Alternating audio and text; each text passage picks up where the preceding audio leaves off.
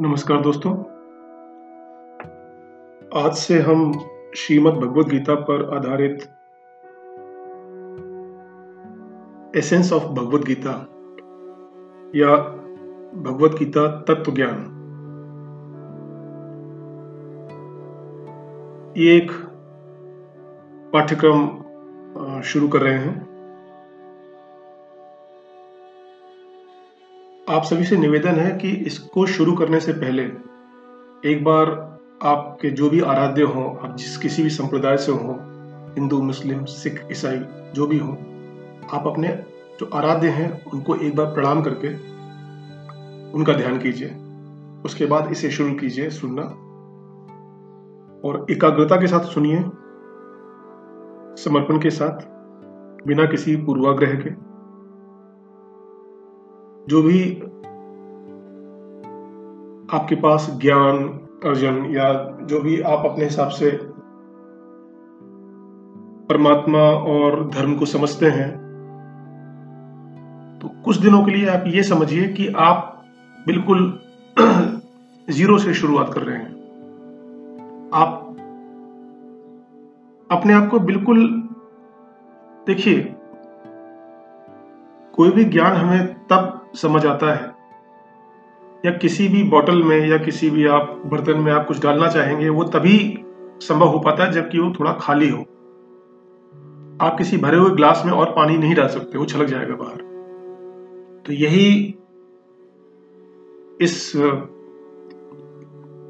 इस कोर्स में भी लागू होता है कि आप अपने आप को बिल्कुल खाली कर दीजिए आज, कि आप भूल जाइए कि आप किस धर्म से हैं क्या पूजा पद्धति है? क्या हमारे कर्मकांड हैं? ये सब भूल जाइए कुछ दिनों के लिए। और जो भी इस इन सेशंस में आपको बताया जाएगा, जिन पर हम चर्चा करेंगे, और उनको लॉजिकली और साइंटिफिक तरीके से आप समझने की कोशिश करनी, करिएगा। क्योंकि देखिए, मेरा मानना यह है कि हम जब भी एक चीज़ को पकड़ लेते हैं, जैसे कि ये किताब में यही लिखा है, और हम इसको ही मानेंगे। वहाँ हम अपनी आगे की संभावनाओं को खुद ही बंद कर देते हैं। परमात्मा ने हमें एक बहुत बड़ा वरदान दिया है, जिसके ज़रिए हम अपने आप को जानवरों से अलग रख पाते हैं, वो है बुद्धि और विवेक। तो इस चीज़ का हम सब सब ध्यान रखें। कि जो भी इस सेशंस में, आगे आने वाले सेशंस में हम चर्चा करेंगे, उन्हें लॉजिकल तरीके से एक्सेप्ट करिए। अगर आपको लगता है कि नहीं, आपके विचार या आपका अंतर्मन कुछ और कह रहा है तो आप उन चीज़ों को मुझ तक पहुँचा सकते हैं, अपने पर्सनल मैसेजेस मैसेजेस के थ्रू या फ़ोन भी कर सकते हैं। तो उनका मैं जवाब देने की कोशिश करूँगा। तो चलिए शुरू करते हैं। जो बुक मैं यूज़ करूँगा इसमें उसका मैं आपको रेफरेंस देता हूँ दैट इज़ यथार्थ गीता। ये परमहंस श्री स्वामी अड़गानंद जी महाराज जी ने लिखी है। भगवत गीता पे कई टीकाएँ, कई किताबें लिखी गई हैं, कई सारे एसेंस अवेलेबल हैं, कई सारे राइटर्स हैं। लेकिन जो मैं बुक यूज़ कर रहा हूँ, जो मुझे अब तक की सबसे अच्छी बुक लगी और ऑथेंटिकेटेड लगी, जो मैं लॉजिकली अपने आप में एक्सेप्ट कर पा रहा हूँ मैं उस बुक का रेफरेंस लेकर के आगे इन सेशंस में चलूँगा। और अगर आप चाहें तो आप मुझे अपना नाम और, नाम नंबर और शहर का नाम आप मुझे भेज सकते हैं। मेरे फ़ोन नंबर पर। मेरा फ़ोन नंबर है double nine five three six nine one zero three two आप इस पर अपना नाम और शहर का नाम भेज दीजिए तो मैं आपको इसका ऑनलाइन एडिशन तो ये किताब जो मैं आपको बता रहा हूँ, यथार्थ गीता वो मैं आपको उसका पीडीएफ भी आपको अवेलेबल कर, करवा दूँगा। ये ज़्यादा फ़ायदेमंद होगा कि अगर आप उसको पढ़ते हुए चलेंगे और साथ में यहाँ से मैं भी आपको सेशंस कराऊँगा तो वो कुछ हद तक और ज़्यादा आसान हो जाएगा समझाना और समझना। तो चलिए शुरू करते हैं। अपने आराध्य का मन में ध्यान कीजिए तीस सेकंड के लिए। आप जिनको भी मानते हैं आँखें बंद करके रीढ़ की हड्डी सीधी रखते हुए। एक बार अपने आराध्य का ध्यान कीजिए फिर हम शुरुआत करते हैं। ओम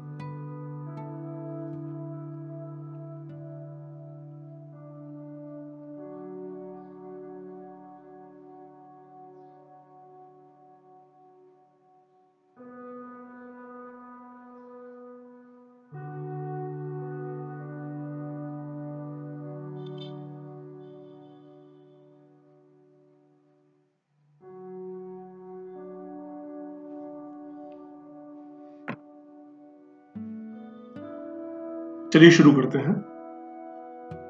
सबसे पहले मैं प्राचीन काल से लेकर के आज तक आज तक या कुछ समय पहले तक, जो महापुरुषों ने जो संदेश दिए हैं, वो मैं आपके सामने कहना चाहूँगा।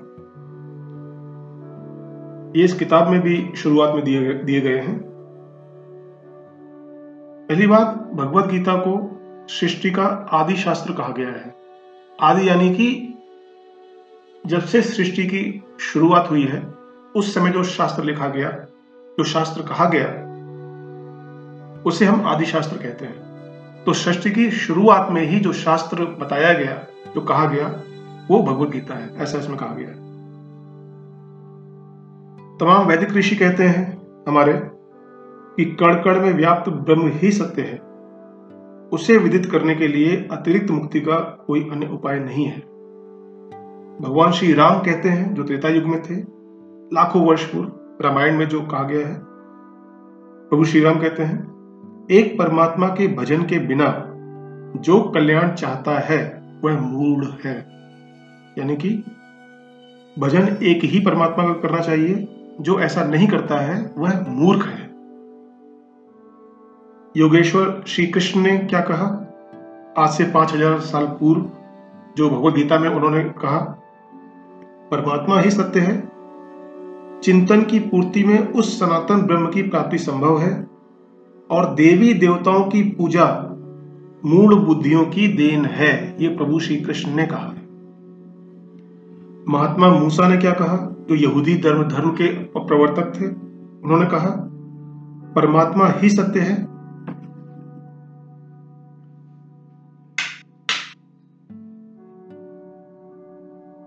परमात्मा ही सत्य है। और तुमने ईश्वर से श्रद्धा हटाई। महात्मा मूसा ने क्या कहा? वो मैं आपको बता रहा हूँ। तीन हज़ार साल पूर्व जो यहूदी धर्म जो शुरू हुआ, उनके ये प्रवर्तक थे। उन्होंने कहा, तुमने ईश्वर से श्रद्धा हटाई, मूर्तियाँ बनाई, इससे ईश्वर नाराज़ है, प्रार्थना में लग जाओ।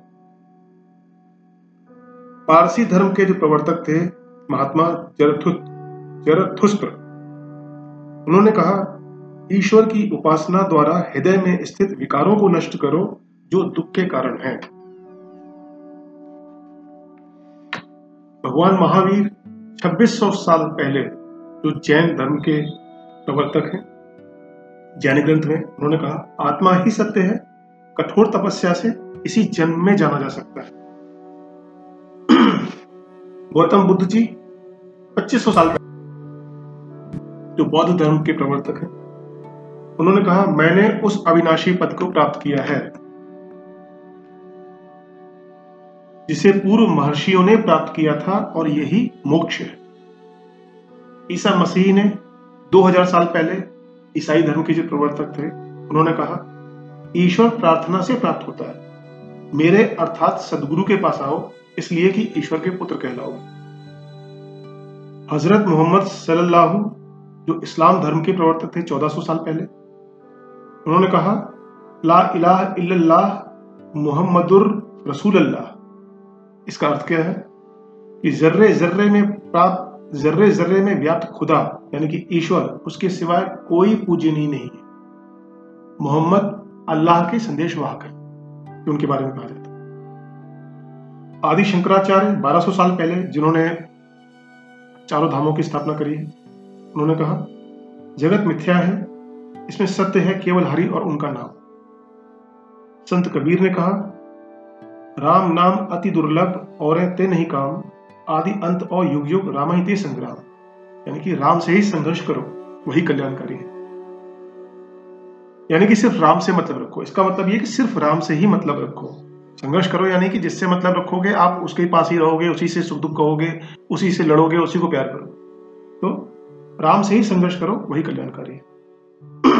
गुरु नानक जी ने कहा 500 साल पहले, एक ओंकार सतगुरु प्रसाद, यानी एक ओंकार ही सत्य है और वह सदगुरु की कृपा का प्रसाद है। स्वामी दयानंद सरस्वती 200 साल पहले, उन्होंने कहा, अजर अमर अविनाशी एक परमात्मा की उपासना करें उस ईश्वर का मुख्य नाम ओम है।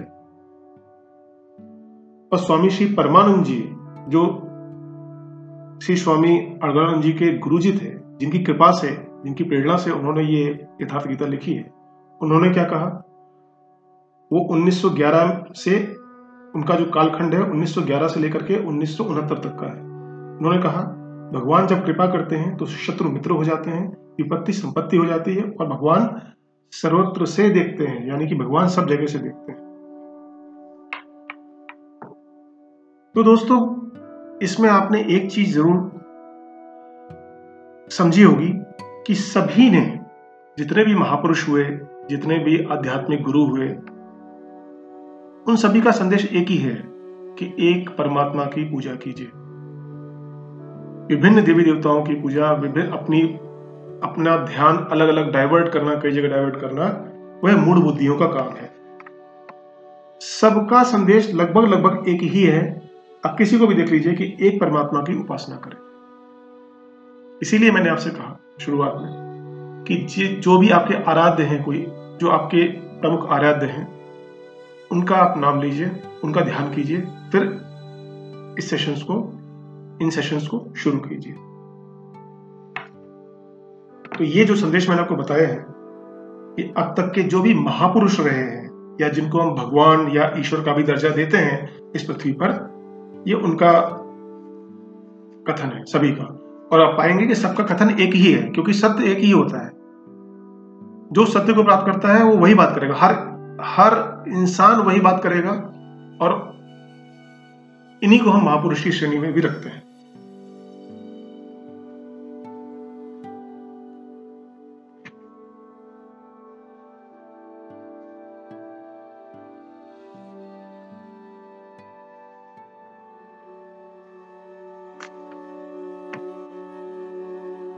तो ये जो मैंने आज आपको सब बताया है, ये भगवत गीता का इंट्रोडक्टरी पार्ट है।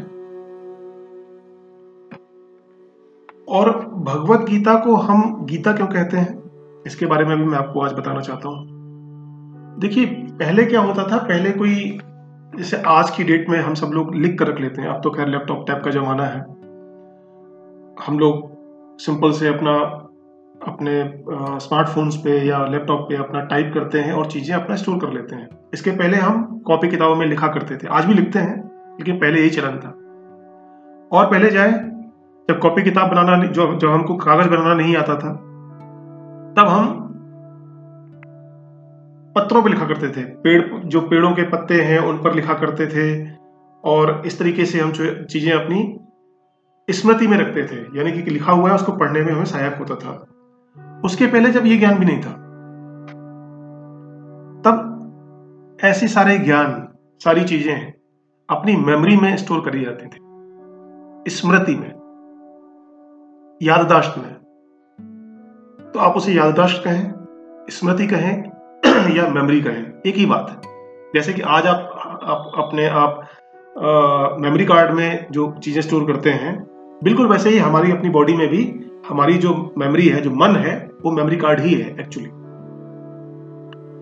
तो अब क्या होता है, जैसे फॉर एग्ज़ाम्पल जैसे आज मैं आपको कोई कहानी सुनाता हूँ तो हो सकता है उस कहानी को आप अच्छे से भूल जाए। लेकिन हम लोग कोई अगर गाना सुनते हैं, कोई सॉन्ग सुनते हैं, वो हमें याद रहता है और हम एज इट इज़ उसको गुनगुना भी पाते हैं, गा भी पाते हैं। वो हमें बरसों तक याद रहता है। तो पहले ऐसा ही होता था।